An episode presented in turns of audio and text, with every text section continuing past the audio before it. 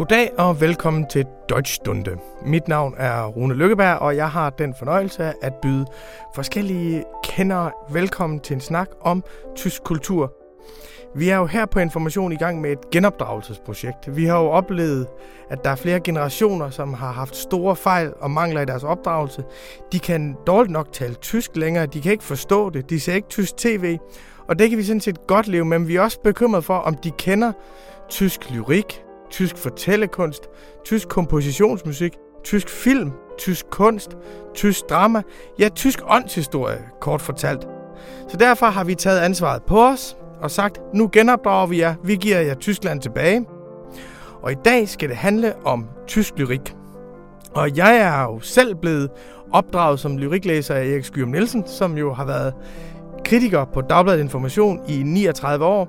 Og da jeg voksede op i øh, Rigskov, nord for Aarhus, der var Dagbladet Information en meget væsentlig avis, og øh, særligt Eriks anmeldelser blev dengang læst med stor omhu i mit hjem. Min mor var nemlig dansklærer. Så jeg har faktisk fået min indgang til rigtig meget lyrik gennem Erik Skyrum Nielsen. Han har været min opdragelsesmester ud i lyrikken, så derfor er det mig en stor fornøjelse at kunne byde velkommen til dig, Erik. Jamen tak.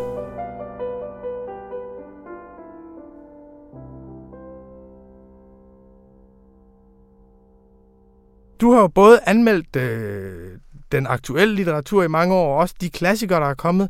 Og så havde du faktisk for en år siden en klassikerserie, hvor du introducerede forskellige øh, forfattere i, i verdenslitteraturen i Dagbladet Information. Og jeg kan, de gjorde meget stort indtryk på mig, for det var meget det var nogle meget let tilgængelige introduktioner. De var relativt korte, og da vi fik ideen til ligesom det store genopdragelseskursus Deutsch Stunde, der var det faktisk lidt fordi, jeg havde dem i baghovedet. Altså jeg kunne se, hvordan man dengang faktisk kunne bruge en avis til også at introducere folk for, for klassikere øh, helt forfra. Og det har været en stor, øh, ja, det har været en stor inspiration for vores projekt her.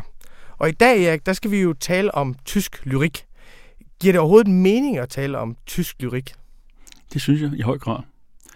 Øhm, hvis vi vider det en lille smule ud, og også tænker øh, på tysksproget lyrik generelt, så har vi jo lov til også øh, at inkludere for eksempel Paul Celan, øh, som var født et sted øh, i en jødisk enklave øh, i Østeuropa. Og det er så også tilladt at, at inkludere Rilke, som strengt taget var født øh, i Østrig, øh, men vi tænker på ham øh, som, som tysk lyriker. Så med det forbehold, øh, tysk nationalt eller øh, tysk sprogligt, så vil jeg sige ja, øh, selv hvis man videre begrebet ud, er der al mulig grund til at tale om et særligt særpræg i den tyske lyrik. Hvis jeg skal sætte nogle ord på det, så vil det først og fremmest være alvor. Altså, der er selvfølgelig gakkede digtere øh, og folk, øh, som skærer ud. Heine, som en af de helt store en kæmpe ironiker, øh, virksom først og fremmest i 1840'erne. Og eksempel på det, som Brandes i hovedstrømningerne kalder øh, det unge Tyskland, og hylder, øh, fordi de er så kritiske over for institutioner og alt, hvad der er opstyltet. Men ved siden af denne her biske humor, som vi også har eksempler på i nyere tysk lyrik, så er alvoren altså det, der øh, først og fremmest, synes jeg, springer i øjnene og forplanter sig til læseren. Man bliver stemt øh, på en særlig andægtig, og vi kan også sige patetisk måde. Altså, de tyske lyrikere har ikke været bange for det højstemte. Hverken øh, det elegiske, som handler om at begræde døden eller tabet af en kærlighed, eller det hymniske, altså det at besynge noget og sige, hvor er det fantastisk, eksempelvis, at der har været en tid, hvor guderne gik på jorden, som Hølderlin vel godt kunne finde på at sige. Så der har vi allerede en spænding, altså imellem humor og øh, den dybe eksistentielle øh, alvor. Men så synes jeg også, at det er vigtigt, at uh, tyske lyrikere øh, har en lang hukommelse. Altså, de husker deres forgængere i det tyske sprog, øh, men de husker også tilbage til øh, romersk øh, og græsk antik de er flinke til simpelthen at bringe sig i øjenhøjde øh, med klassikerne. Og det var jo netop titlen på den serie, øh, som kørte her i bladet, øh, og som du refererer til, Rune. Altså, hvor jeg fra A til Z øh, gennemgik klassikere, som havde en gennemslagskraft også i nutiden. Der brugte jeg øh, en vending fra Søren Ulrik Thomsen, som hed, at klassikerne var kommet i øjenhøjde, hvormed han sigtede øh, til den horisont, øh, lukning, der ligesom var sket under postmodernismen. Altså at øh, vi kunne sige, nu er vi ankommet til jorden, vi er tilhørende en menneskehed. Der er ingen udvidelse længere. Nu kan vi lige så godt se, hvad der er her. Øh, det er en begrædelig konstatering, men det er også en vidunderlig konstatering, fordi vi får så meget forærende. Og det var den oplevelse, som jeg forsøgte at transponere ved at sige, at vi er kommet i øjenhøjde, øh, og startede så med øh, Apuleius, altså øh, antikforfatter, som har givet os øh, historien om det gyldne æsel. Hvis jeg skulle nævne noget mere, øh, ud over alvoren øh, og traditionsbevidstheden, så vil jeg også sige, at den store vedkendte øh, følsomhed. Altså, der må gerne være øh, et jeg øh, og et følsomt, et stemt jeg øh, i den tyske øh, lyrik. Meget tydeligt for eksempel hos øh, Rilke. Nu er det blevet på mode at sige, at øh, central lyrik, hvor der står øh, en stor autoritativ stemme øh, midt i digtet, det er ligesom ikke rigtig lækkert, øh, når vi har fået interaktionslyrik, hvor det handler om at blande stemmer øh, og også skifte tonefald, selvom man har en eller anden øh, nogenlunde fastholdt øh, udsigelsesposition. Men jeg tror bare, at det er en kæmpemæssig, massiv fordom over for øh, lyrik, hvor der måske nok er et grammatisk jeg, men hvorfor jeg er det? Altså hvis vi for eksempel tager øh, Hølterlin, så kan der måske nok være et jeg, men det er et jeg, som så at sige er spændt ud på eksistensens yderste grænse og kæmper med meningsløsheden og døden. Det er ikke noget beherskende jeg. Øh, det er et jeg, som kæmper på kanten af sproget, og også på kanten af den bestående samfundsmæssige orden. Og hos Rilke, jamen der kan det jo indimellem være vanskeligt at overhovedet følge, øh, fordi han i den grad er en formens behersker. Det vil sige, at den stemme, der taler måske nok, er et grammatisk jeg, men det er også øh, en stemme på kanten af, hvad der overhovedet lader sig sige. Altså det er en upersonlig stemme, der lader som om, at den kan bo i et jeg. Øh, den modifikation, synes jeg, øh, er vigtig. Øhm, så er der også noget paradoxalt ved, at mange tyske lyrikere er så ekstremt samtidsfølsomme. Øh, altså, de kommenterer på deres tid. Det gjorde Hölderlin for eksempel, fordi han levede jo midt i revolutionernes øh, epoke, lige omkring 1800. Øh, og det gør for eksempel også øh, Durs Grünbein, som er vokset op i det tidligere DDR, eller det det var, som vi plejer at sige, og som gang på gang kommenterer på sin tid. Han er også traditionsbevidst. Han henviser til klassikere. Ja, han er oversat fra oldgræsk dramatik for eksempel. men han er også samtidskommenterende, og tit på en meget direkte, øh, synes jeg, forståelig måde. Kan vi få et eksempel på, hvordan han kan være samtidskommenterende på en direkte forståelig måde? Det synes jeg godt. Um, altså, øh, Henning Goldbæk har jo lavet et ganske udmærket udvalg øh, af Grønbergs digte, der hed Cerebralis og andre ja. digte. Uh, allerede det er jo typisk med ja. en intellektuel, en latinsk titel. Ikke? Ja. Um, der indgår uh, en cyklus, der hedder Portræt af kunstneren som ung grænsehund. Men det er jo godt, fordi øh, en af de ting, jeg ville have bedt dig om, det er, at nu har du jo bistået min mor med at opdrage mig til at blive lyriklæser, så vil jeg også gerne have hjælp til at opdrage mine børn til at blive lyriklæser. Jeg har en datter på 15, øh, som ikke kan specielt meget tysk, men som dog godt ved, at der er noget, der hedder lyrik, hvor der ligesom er nogle erfaringer og nogle udtryk, som ikke findes andre steder. Og det her kunne måske være et digt, hvis jeg skulle introducere hende for tysk lyrik, som man kunne læse op for hende. Altså nu du har bekendt Rune Lykkeberg at være øh, miljøskadet øh, i kraft af din opvækst i Rigskov øh, under en kvindelig dansk regimente, øh, og vi kan se, hvor godt det er gået der på trods af denne her miljøskade, så vil jeg sige, at så er jeg fuldstændig tryg ved også at bidrage til at miljøskade din 15-årige datter øh, ved at læse et digt af Klaus Greenbein. Herligt. Altså titlen øh, Portræt af kunstneren som ung grænsehund. Den stinker jo langt væk af traditionsbevidsthed, øh, fordi den henviser til Dylan Thomas' uh, Portrait of the Artist as a Young Dog, øh, som jo igen henviste til Portrait of the Artist as a Young Man, øh, Joyces øh, roman, som gik forud for øh, Ulysses. Men man kan springe lige ind i Durs Grønbeins digtkreds. X års tjeneste med udsigt til pigtråd – Frem og tilbage i samme gænge orker kun en hund, som tidligt afrettet med undren ser på det, der fører den. Selv i søvne formindskes hvert et hul i grænsehegnet, lumsk til et skudhul bag øret. En mæt smasken viser også hundedrømmer. Hvad der gør dens mundkur fugtig, er den vildfarelse af paralleller før eller siden berører hinanden. Der hvor Pavlov står for resten af psyken instinkt, mobiliseret, et zigzag-kompas, er dialektik intet andet end hundetroskab. Sans for tonen i Heds Marsteds voice. Således går det til, at den først ser klart, når den er færdig, med processens afslutning. Som en hund. og den sidste linje, som en hund, står øh, i gåseøjne og udhævet øh, typografisk, øh, og henviser jo altså også til en klassiker, nemlig slutningen af Kafkas Processen. processen ja. øhm, men det han leger med her, øh, det er jo altså den øh, internaliserede systemtroskab, Ja. øh, som man lærte sig øh, i DDR, og som man vel også øh, under markedets auspicier øh, har lært sig øh, i det vesttyske. På den led er der sådan set ikke nogen forskel. Altså systemtænkningen har været lige konformiserende begge steder, vil han vel sige. Hvem er Erdurs Grønbein? For han er jo nulevende.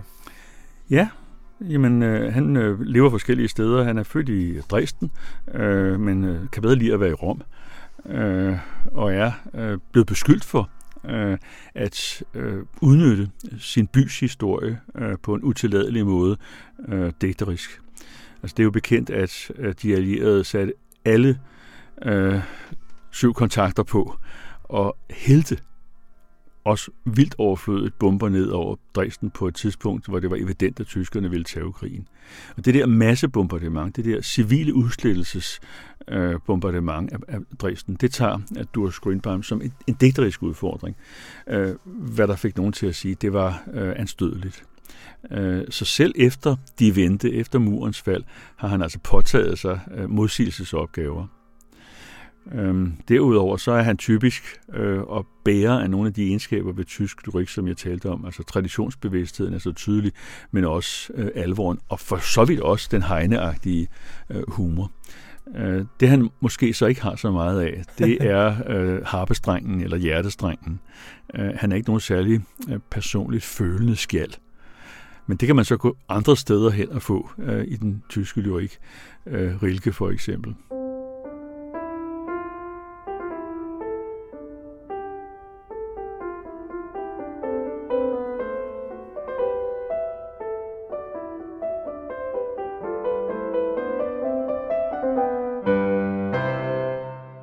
Det skal jo ikke være nogen hemmelighed, at vi herinde på Information, da vi ligesom øh, begyndte at lave Deutschstunde, der gik vi jo meget op i, at hvem der ligesom skulle stå først af de forskellige digtere og fortællere og, og komponister og fil- filosofer for den sags skyld. Hvem vi ligesom synes var den vigtigste på, på, på piedestalen. Og, og da, vi, da vi så øh, lancerede tysk lyrik, der... Øh, der var jeg meget spændt på, om det nu ville være Hölderlin eller Rilke, øh, så, som, som du satte først. Og det var faktisk Durs Grønbein.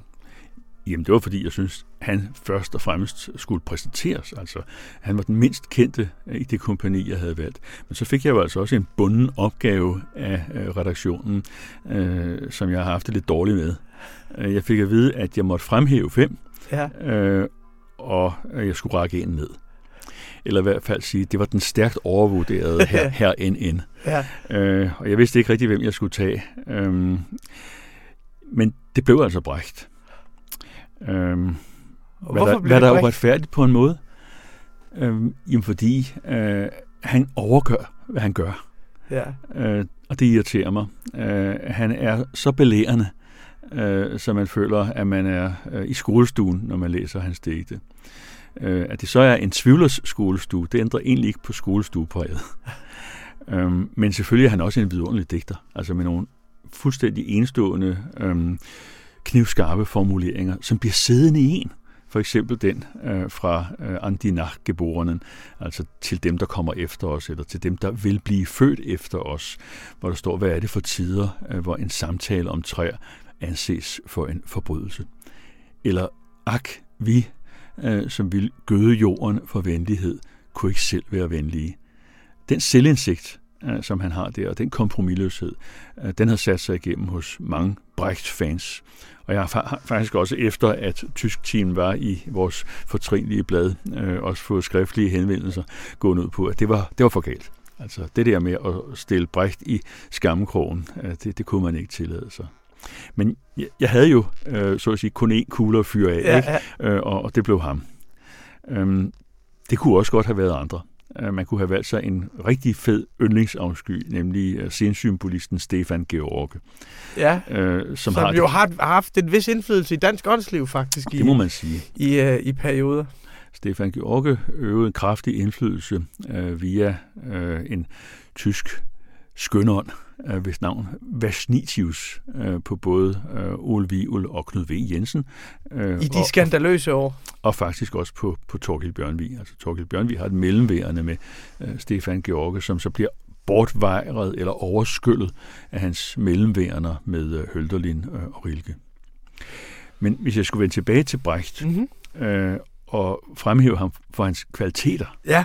øh, så vil jeg sige, at han har måske noget, som vi ikke helt har fået indkredset med de tidligere stikord, nemlig en øh, skarp intellektualitet. Det er ikke helt det samme som øh, at sige øh, pathos, og det er ikke det helt det samme som at sige traditionsbevidsthed. Øhm, han, øh, han sker igennem simpelthen, øh, og har en meget udviklet analytisk evne, som han jo også bruger som øh, essayist øh, i sin øh, teaterteori, øh, og bruger i sine omplantninger af historiske fortællinger øh, til dramatik. Øh, den der gennemskuende, kompromilløse intellektualitet, det er et træk, som vi også finder hos flere af Brechts øh, kolleger. Øh, når der så alligevel kommer over ja. øh, hos ham, øh, så består det altså i, at han alt for godt ved, hvad han gør. Øh, og så begynder, øh, ligesom Beethoven i nogle af sine symfonier, øh, at bygge slutning på slutning. Altså, da, da, da, da, da, da, da. Nå, nu holder det snart op. Nej, det gør det ikke. For han skal lige have det slået fast én gang til, ikke? Brahms har også noget af det. Og det er jo vidunderlige komponister, øh, men man har fattet det. Ja. Der var for eksempel Bach meget bedre til at sige færdig slut, fordi han udfyldte et mønster. Men altså Brecht, han har lidt af det samme, øh, bare altså på skolemesterfasongen. Og det pudsige er, at det forplanter sig faktisk til nogle af hans elever. Altså er man Brecht-fan, så er man også tilbøjelig til den der overgøring af pointerne. Og det er der vel egentlig nogle danske eksempler på. Altså Brecht har vel præget nogle danske digtere temmelig meget, og været både sådan en stor, hvad skal man sige, intellektuel inspiration og poetisk inspiration. Ja, jeg tror, det er ret ukendt, at der faktisk er en brægt inspiration hos øh, den unge Dan Turell. Øh, Dan Turell debuterer allerede i 66 øh, med en digtsamling, som han senere stryger af forfatterskabet. Det kan man godt forstå.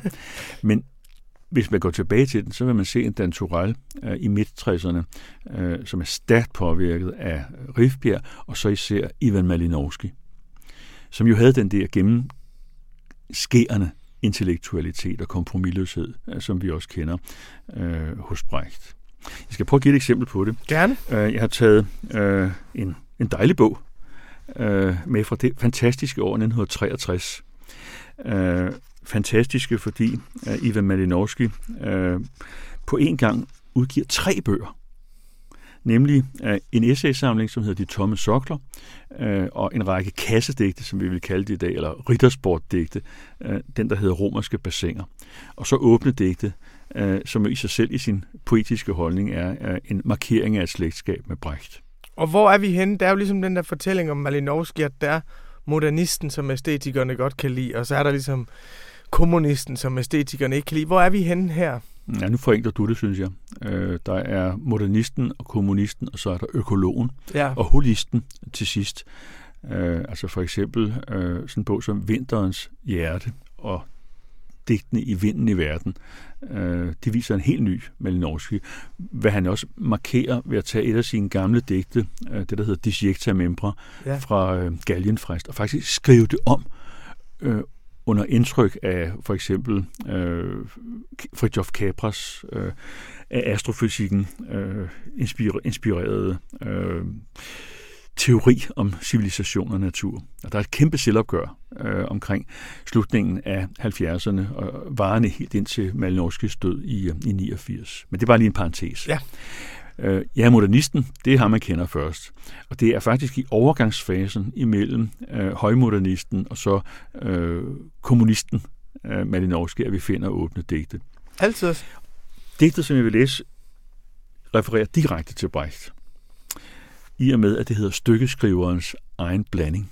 Og det var jo netop den betegnelse, Brecht brugte om sig selv, at han var ikke dramatiker. han var ikke skuespilforfatter, han var stykkeskriver. Ikke? Ligesom dengang vi i 70'erne øh, sagde filmarbejder og teaterarbejder, ikke? Øh, om folk, som var filminstruktører. Man var vel kolleger med håndens folk? Ja, ja. Men altså, stykkeskriverens egen blanding. Hvorfor er der sangfugle? Glinter, ræve og falke taler for tavshed. Hvorfor vokser træet opad og ikke henad, som slangen og krokodillen? Før eller siden falder skovridderens blik på det. Et spædbarn kan ikke holde sin kæft, og straks er familiens skjulested røbet. Lykkelig den, der ligner en sten, eller er stum som en busk. Livet burde gå under jorden. Det åbne ansigt hører ingen steder hjemme. For farvestrålende faner fører lige lugt i døden. Og hvad er mod uden maskingevær? Glem dine meninger, de vil koste dig livet. Se til politikerne. Siger de noget, når de taler? Anonyme skribenter og ukendte aktionærer, det kan man forstå. Ellers er mennesket en fejlkonstruktion. Hvad ved det i denne verden beregnet for hårføre mosarter, stalaktitter og specialister? Du er født, ergo part i sagen. Den slår ej med døren, som har næsen imellem. Og han, der lægger sig ud med de store, bliver uværlig den lille. Det siger ikke jeg, men den lille tabel. Følgelig I, som daglig med navn og adresse, protesterer mod bødler og bødlers hjælpere. Det var klogere at lade være. Og der er digtet sådan set færdigt, ikke? Men så kommer jo altså Beethoven eller Brecht op i Malinowski. Og så står der, Lovet være de sky og usikre, der pludselig ved, hvad de ikke vil. Den frygtsomlige, der med et bliver stående og siger nej. Lovet være den stammende, der pludselig finder en stærk stemme, når uretten tager overhånd. Og det er okay skrevet, men det er bare begyndelsen på et nyt digt, og ikke slutningen på det her, efter min mening. Altså der tager han den dårlige didaktiske øh, side af, af Brecht med sig, efter min opfattelse. Det er jo næsten en prædikant, der taler der. Ja, ja. Men øh, man kan høre Brecht-tonen i ja, det. Ja. Altså, øh, hver gang du har fået sagt noget, så færdig videre til det næste. Ikke? Altså den der koncise måde at stille det op på, næsten som en dagsbefaling, øh, i stedet for det, der sådan glider øh, i sine egne smukke øh, musikalske rytmer. Det, det vil Malinowski overhovedet ikke have noget af her i 63. Så på den måde, der er han altså øh, en, en virkelig disciple øh, til Brecht på godt og ondt, kan vi sige.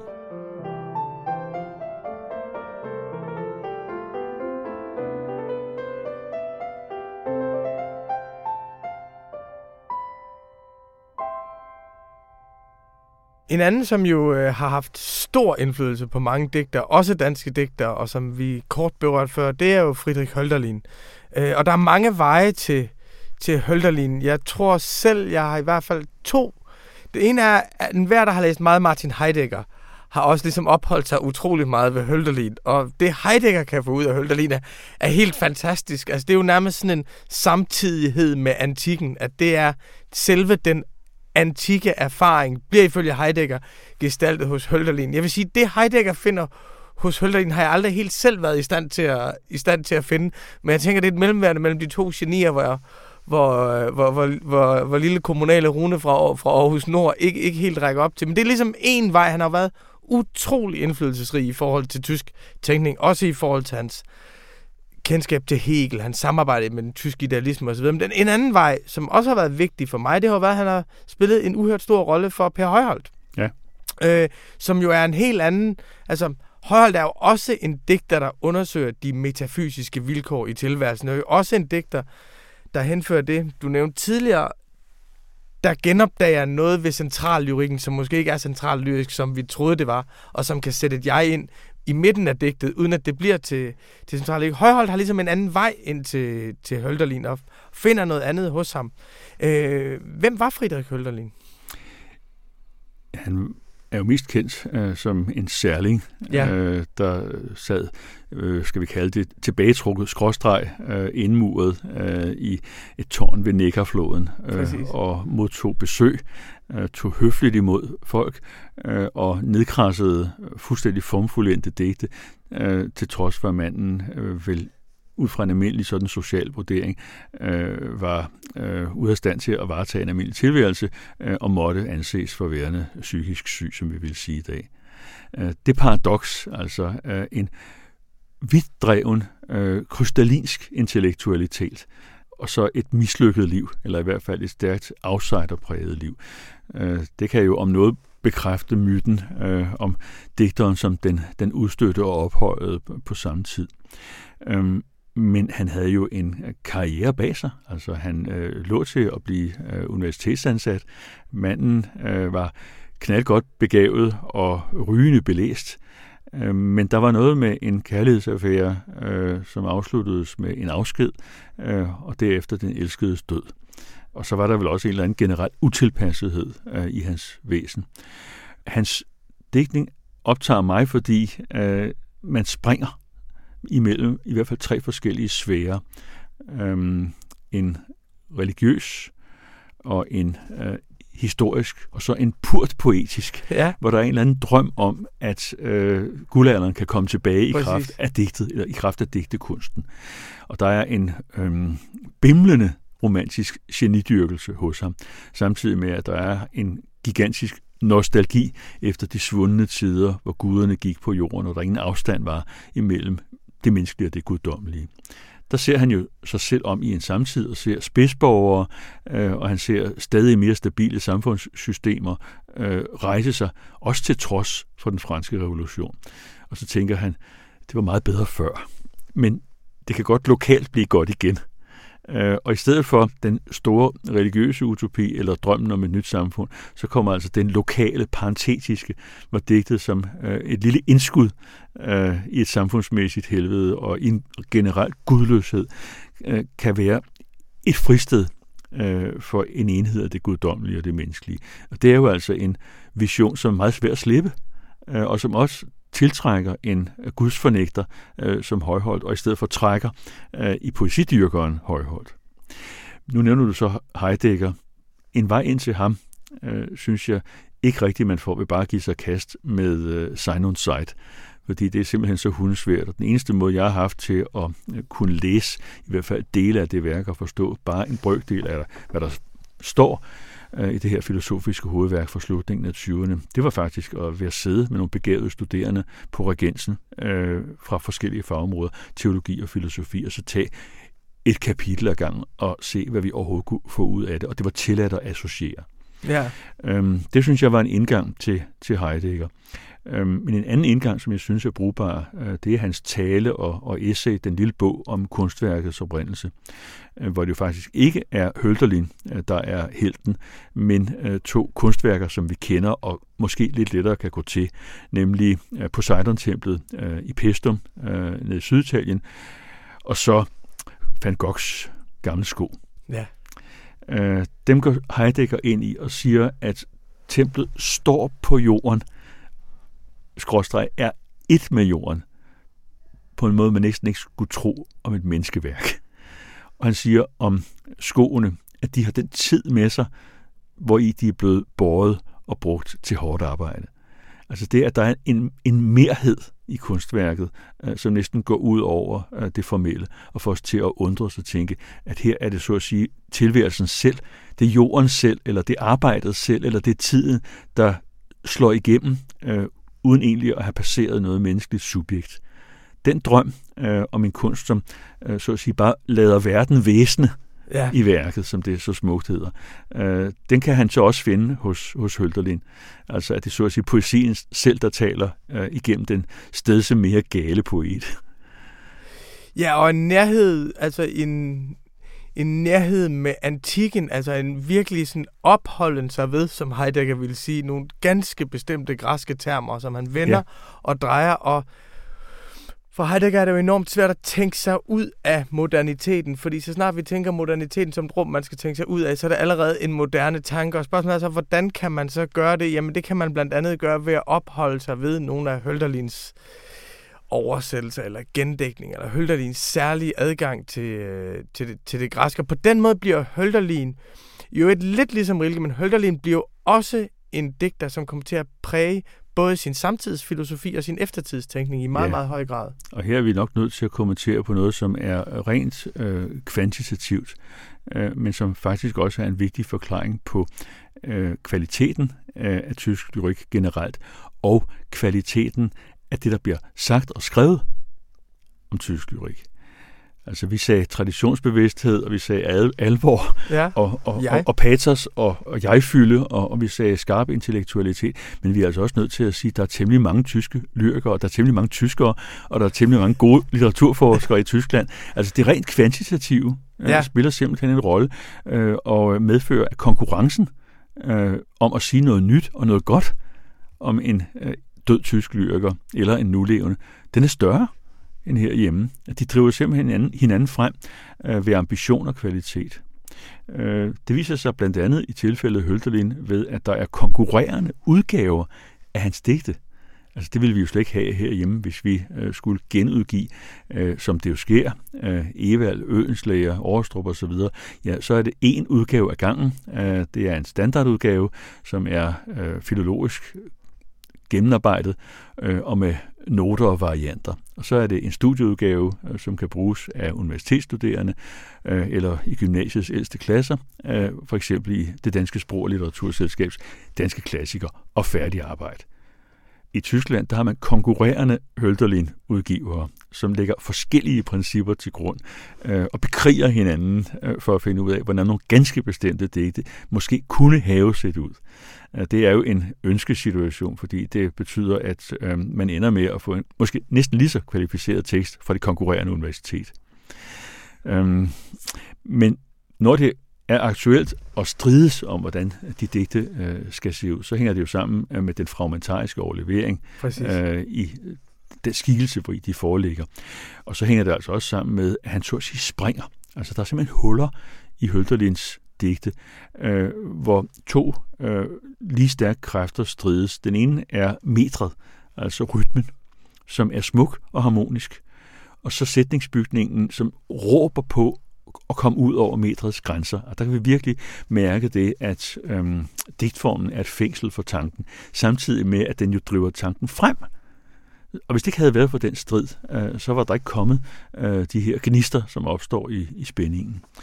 Øhm, Det er jo noget, der findes meget stærkt, også i hans samtid. Altså hele konflikten, både hos Hegel og siden hos Kierkegaard, mellem mytos og logos. Altså, hvor er det erkendelsen? Hvor er det erkendelsen er, som virkelig er sat på spidsen hos ham? Men du har taget et digt med om Hölderlin. Ja, øh, det var jo sådan, at Højholdt i sine tre sidste digtsamlinger, øh, Praksis 9, 10 og 11.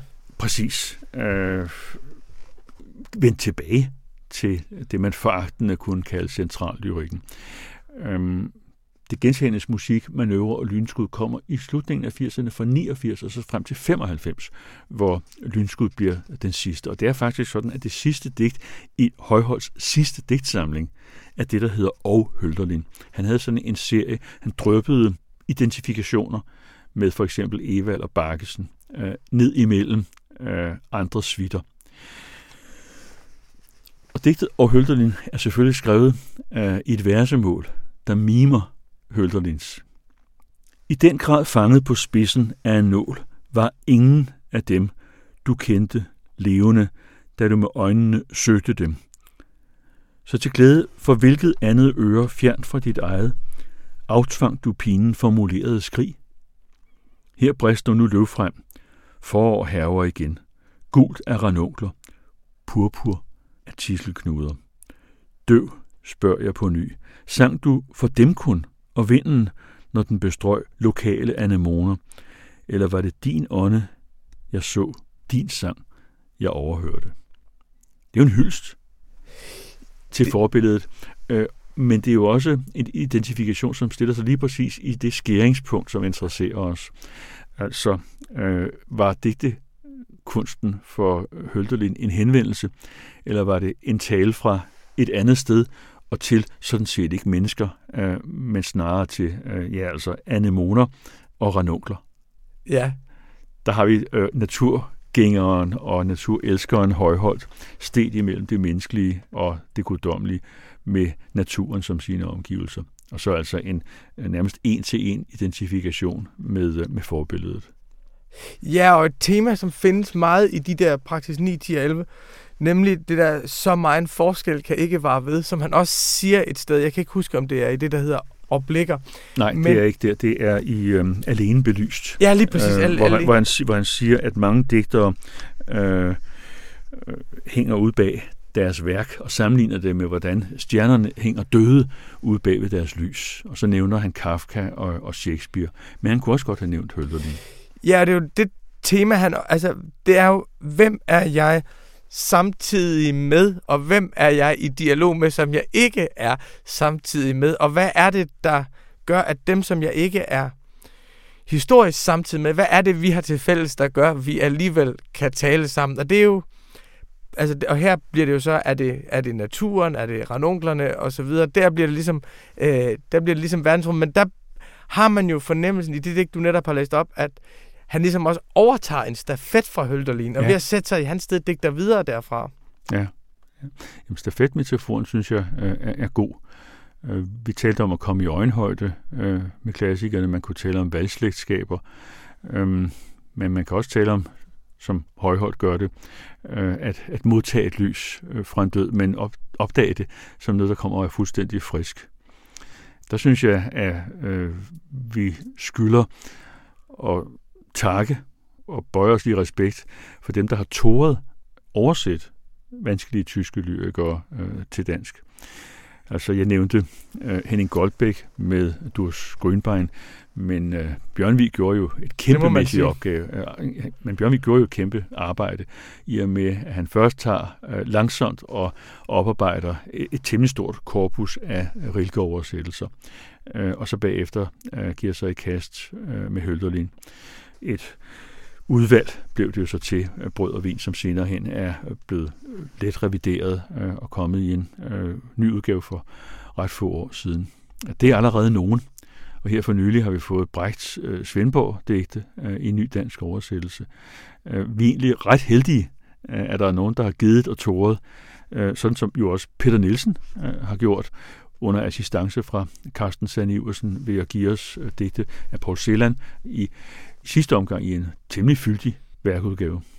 Så der er faktisk meget. Man behøver ikke kun tysk for at kunne træde ind i tysk lyrik. Der er en sidste lyriker, vi lige bliver nødt til at vende ganske kort, inden vi skal lukke. Erik, fordi meget af det, du sagde i starten med alvor, det elegiske, patos, jeget, er jo ligesom det, man forbinder næsten med, hvis man siger til et barn, hvad er lyrik, så vil det være de, de ting, de har i hovedet. Og på mange måder er Rilke jo ligesom indbegrebet af lyrik, eller det folk tænker, når de tænker på, på, øh, på, på lyrik. Altså han er ligesom, hvis man virkelig har lyst til at læse poesi, så bliver man aldrig skuffet, hvis man læser, læser Rilke. Og Duino-elegierne er jo ligesom for nogen virkelig poetiske, poetiske højdepunkter. Vil du sige et par ord om, om Rilke? Jeg vil sige, at han øh, slår ned øh, rigtig spændende steder. Øh, det er for eksempel ukendt for mange, at han slår ned hos øh, Tove Dilløsen. Ja. Altså Tove Dilløsen starter jo med at være, undskyld, jeg siger det temmelig banalt som digter, øh, og laver alt for mange da dum, da dum digte. Øh, men da hun er nået frem til øh, kvindesind, øh, og især også i de seneste samlinger, øh, Den Hemmelige Rude og De Voksne, der kan man mærke, at hun har været omkring en stor alvor, og faktisk har fået større stemme øh, af at møde Rilke. Det er et af stederne, øh, hvor det sker. Det sker meget udpræget øh, hos Bjørn Vig. Altså, da han har været omkring Rilke, øh, så får han en fylde, øh, og også en vanskelighed, øh, en, en, en svær tilgængelighed i sætningsbygningen, som øh, næsten ikke er overgået øh, i dansk. Men jeg ved ikke, skal vi slutte med Rilke? Ja, det synes jeg. Hvis nu jeg siger, at... Øh at øh, Deutschstunde er lavet i samarbejde mellem Dagbladet Information og Goethe-instituttet, som vi er meget taknemmelige for. Og øh, hvis jeg siger tak for, at du vil komme, Erik, og tak for, at du vil blive ved med at opdrage os og lære os nye veje ind i både lyrikken og prosaen, så synes jeg, at vi skal slutte med, at du læser Rainer Maria Rilke op. Jamen, jeg begynder med indledningen til De Sonette an Orpheus, altså øh, sonetterne til Orpheus, som er skrevet til om, over, i erindring om en digter, som så at sige inkarnerer hele myten om øh, det poetiske. Der steg et træ, o overstigens gåde, og Orfeus sang, hans træ i øret steg. Alt tav, men selv da sangen sagde det ved, var luften fuld af vink, forvandling, noget. Og dyr af stilhed trængte fra den klare, forløste skov, fra leje og fra grene.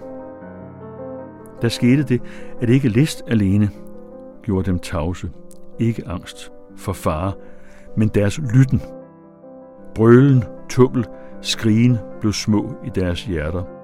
Og hvor før knap var en hytte med en åben dør, et fattigt tilflugtssted af dunkel hien, hvis indgangs stolper dumt og sagte skælvede, blev deres hørelse til tempel vælvet.